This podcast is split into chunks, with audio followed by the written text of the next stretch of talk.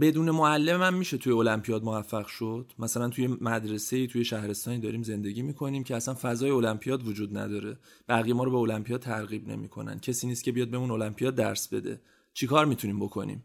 اگه این سوال ذهن شما رو هم درگیر کرده حتما این قسمت رو گوش کنید.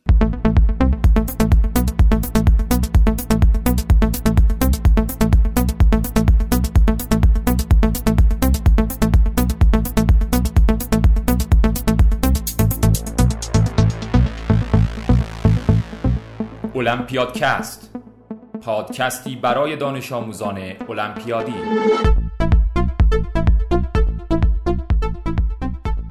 به نام خدا سلام. سید امیر موسوی هستم. مدال طلای کشوری سال 86 المپیاد نجوم. اتفاقی که اون سال سال 86 برای من افتاد این بود که وقتی وارد دوره کشوری شدم دیدم که تقریبا اکثر رقبای من از مدارس خاصی بودن اغلبشون تهرانی بودن. کلاس های هفتگی داشتن در زمینه المپیاد حتی مباحث خاص رو بهشون تدریس کرده بودن. اون وقت من در همدان زندگی می کردم و اونجا خودم می‌رفتم از کتابخونه کتاب می گرفتم و با مطالعه این کتاب ها سعی کردم پیشرفت کنم و خودم رو به مرحله دو و بعدش هم طلای کشوری برسونم. این مسئله برای خیلی ها مطرحه و بعضی فکر می‌کنن که اصلا بدون معلم نمیشه در المپیاد موفق شد. به خاطر همین همون ابتدای کار المپیاد رو ول می‌کنن اصلا تلاش نمی‌کنن واسش. امروز رضا کیانیپور قرار مسیر المپیادی خودش رو برای ما توضیح بده. رضا در شهر کرد درس میخونده و بدون معلم تونسته این مسیر رو تا طلای کشوری طی کنه. رضا قراره به ما بگه چطور بدون معلم به طلای کشوری المپیاد زیست رسیدم.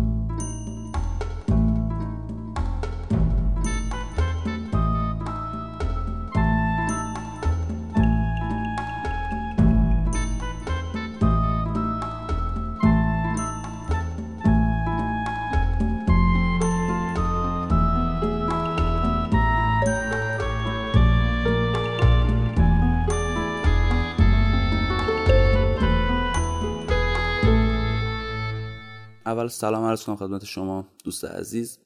خب بذارید که از مسیر المپیاد و المپیادی شدنم و المپیادی موندنم بگم براتون.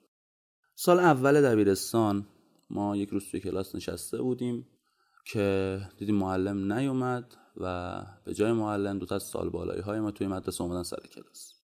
یکی از دوستان مدال المپیاد نجوم بود و یکیشون مدال المپیاد ادبی. اومدن و به ما گفتن که المپیاد چطوریه؟ سیستم چیه؟ اونجا اولین برخورد من با المپیاد بود که المپیاد چطوریه و چی کارا باید براش کرد. من اون موقع تصمیم گرفتم که المپیاد بخونم. خب شروع کردم برای خوندن ولی خب مشکلی که بود این بود که چون مشاور و معلمی نداشتم من کسی نبود به هم بگه که منابع چیه. من بین سال اول دبیرستان و دوم دبیرستان کتابای کمپل و کامل خوندم و خب بعدش به خاطر اینکه کسی نبود به هم بگه چی بخونم و چطور بخونم المپیاد یک برهی ول کردم و یک برهی دو سه ماهی کنکور خوندم تا قبل مرحله یک. سال دوم دبیرستان بود و دو هفته مونده بود به مرحله یک که من دوباره المپیادی شدم. شروع کردم مرور کمپل ها و از اون طرف حل سوال. مرحله یک رو دادیم و بعد اون من دچار یک ناامیدی شدم به المپیاد. چرا؟ چون که جو مدرسه ما اصلا جو المپیاد نبود. و همیشه المپیادی ها رو تا حد خوبی مسخره می‌کردن که شما دارید یک کار بیهوده ای انجام می‌دید که از شهرستان نمیشه کسی مدال بشه که این همه سال ما مدال خوب ندادیم همه نقره برونز بوده و از این قبیل حرفها. از اون طرف مدیر ما هم خب مشکلات ایجاد می‌کرد. هرچند بعد از این مدت لطف کردن و ما کمک کردن توی المپیاد ولی خب اون اوایل مشکلات ایجاد می‌کردن برای بچه های المپیادی و فشار سنگینی بود که هم باید درس مدرسه بخونید هم المپیاد. و اینکه تا اون موقع ما مدال زیست شناسی از شهر کرد نداشتیم. اینا باعث شد که من ناامید شم به المپیاد یک برهه‌ای. ولی حدودا دو سه روز به اعلام نتایج مرحله یک بود که شروع کردم دوباره به خوندن و خب عید اون سال شد. من قبول شده بودم مرحله یک. با امید خیلی زیادی داشتم برای مرحله دو میخوندم. من سال 95 که دوم دبیرستان بودم عیدش دوره طلایی ها رو رفتم. که یکی از مؤسسات المپیاد هست. ولی خب خود دوره چندان سودی به من نرسوند. کلاس ها چندان سود خاصی به من نرسوندن. ولی چیزی که اونجا به من سود رسوند این بود که با چند تا از بچه های قوی المپیاد آشنا شدم کسایی که خب همون سال طلا رو گرفتن. و من اونجا بود که تازه با حجم زیادی از منابعی که باید بخونیم آشنا شدم با اینکه چطور باید بخونیم آشنا شدم. و دوره تموم شد. تا مرحله دو من به کوب خوندم و مرحله دو برگزار شد. مرحله دوی دور 19 که خب قبول نشدم. درصدم خب نزدیک به کف بود ولی قبول نشدم. بعد از اون گذشت تابستون شد. دوباره شروع کردم المپیاد خوندن. اینجا مثلا روزی حدودا 5 6 ساعت میخوندم فقط. با اینکه کل روز رو من آزاد بودم ولی صرفا صبح ساعت 7 می‌رفتم کتابخونه. تا حدود 12 یک میخوندم و بعدش درگیر کارهای عادی زندگی می‌شدم. بعد از اینکه تابستون تموم شد پاییز ما رفتیم مدرسه و اونجا بود که سنگ اندازی ها شروع شد. یعنی مدیر مدرسهمون زیاد تاکید داشت که ما باید سر کلاس های مدرسه بیایم امتحان ها رو بدیم و به هیچ عنوان معافیت یا سر کلاس نرفتن مدرسه نیومدن رو اجازش رو به ما نمی‌داد. از اون طرف بچه های مدرسه می‌گفتن که نه همون حرف همیشه نه المپیاد تو شهرستان نمیشه. نه تو نمی‌تونی. نه فلان بهم و تنها نکته ای که نسبت به سال قبل فرق کرده بود این بود که دوره 19 مدرسه ما یک قبوله المپیاد زیست داد که نقره شد. ولی اون دیالوگی که اگر المپیاد می‌شد مدال آورد کسی قبلا مدال می آورد تغییر چندانی نکرد. ولی خب من به خاطر این المپیاد رو ادامه دادم که اولا و مهمتر از من المپیاد دوست داشتم لذت می بردم دوما مطمئن بودم که اگه مرحله دو قبول نشم فرصت کافی برای کنکورم دارم و اینها باعث می شد که من امید داشته باشم من بخونم برای مرحله دو من تلاش کنم و غیره.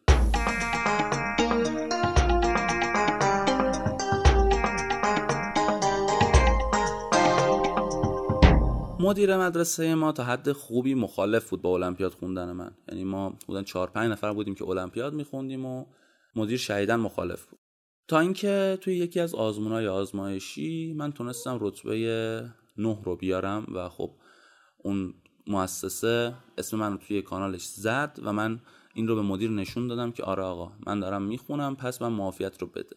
بعد از این خیلی وضع بهتر شد و من تونستم معافیت رو بگیرم که من مدرسه برم ولی خب سر یک سری کلاس های خاص نرم. گذشت تا قبل عید ساعت مطالعه من به صورت خطی افزایش پیدا می‌کرد. یعنی مثلا من دو سه هفته قبل عید روزی 14 ساعت میخوندم و خب منابع تموم شد. بعد از عید من صرفا مرور می‌کردم حل سوال می‌کردم تا به مرحله دو رسید مرحله دو رو دادیم و حدودا یک ماه بعد نتایج اومد. و من قبول شده بودم و شدیدا از این موضوع خوشحال بودم که شده بودم دومین کسی که از مدرسهمون مرحله دوی المپیاد زیست و قبول شده بود و می‌خواستم برم دوره و مطمئن بودم که من طلا می‌خوام و از اون طرف هم مطمئن بودم چه نقره چه برونز چه طلا. من هر مدالی بیارم می‌تونم در آینده موفق بشم و اعتقاد داشتم که المپیاد هدف من نیست مسیر منه. و گذشت تا ما رفتیم دوره چهل نفره دوره که قرار بود توش مدال ها معلوم بشه. خب ما دوره 20 بودیم و دوره 20 به این معروفه که جو شدیدن سنگین و نامناسبی داشت. یعنی پسرهای تهرانی، پسرهای شهرستانی و دخترها کاملا سه گروه مجزا بودن. و خب دشمنی های زیادی بود توی دوره ما درگیری های زیادی بود. خیلی ها می‌گفتن که خیلی از بچه های دوره که شهرستانی بودن می‌گفتن که آره بچه های تهرانی آزمایشگاه زیاد داشتن. بچه های تهرانی کلاس زیاد داشتن. و غیره و غیره و غیره و در نهایت نتیجه می گرفتن که ما نمی‌تونیم تلاشیم. وسط های دوره بود. من خیلی درگیر این بودم که بقیه چی کار می‌کنن بقیه چقدر امکانات داشتن. همیشه خودم با بقیه مقایسه می‌کردم تا اون موقع. یکی از بچه های دوره یک نقل قول قشنگی از آقای سعادت آگاه کردن. طلای دوره فکر کنم نه یا ده المپیاد هستن. که گفته بودن که المپیاد مثل یک مسابقه ماشین رانیه شما اگه یک لحظه حواست از هدفت پرت شه و نگاهت به راننده بغلی به ماشین بغلی بیفته احتمال خیلی زیاد چپ می‌کنی و کامل از دور مسابقه خارج میشی. من این حرفو که شنیدم به این نتیجه رسیدم که آقا من تلاش خودم رو می‌کنم و با بقیه از این به بعد هیچ کاری ندارم با حرفاشون هیچ کاری ندارم. با رفتارهاشون هیچ کاری ندارم و همینطوری پیش میرم. نتیجه هرچی شد اگر طلا بود که خدا رو شکر.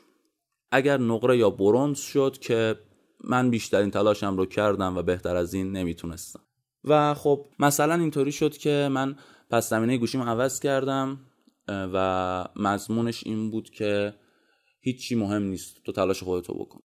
و هر وقت اعصابم خورد می‌شد سر اینکه مثلا بچه ها دوباره همون حرفا رو می‌زدن که فلانی امکانات داشته فلانی آزمایشگاه داشته و غیره.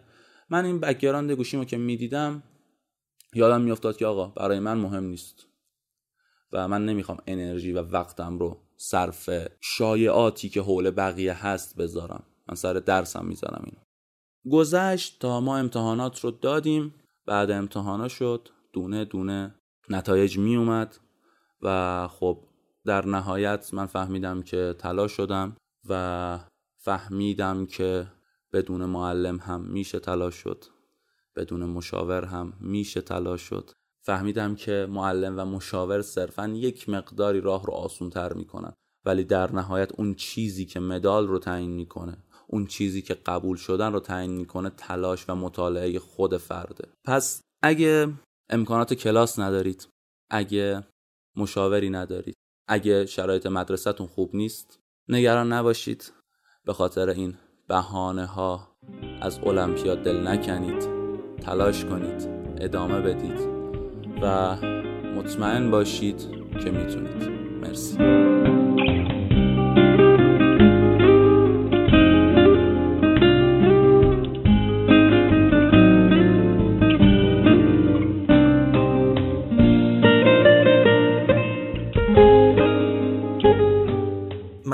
از رضای عزیز. توضیحات خیلی خوبی بود. حالا یه بارم شاید من اومدم و داستان زندگیمو منم تعریف کردم. البته خیلی شبیه بود و اشک تو چشام واقعا حلقه زده بود. خیلی ممنون که ما رو میشنوید. اگر از شنیدن المپیادکست لذت می‌برید اون رو به دوستانتون هم معرفی بکنید. ممنونم از گروه مجلات رشد که برای انتشار این پادکست از ما حمایت می‌کنن. ممنون.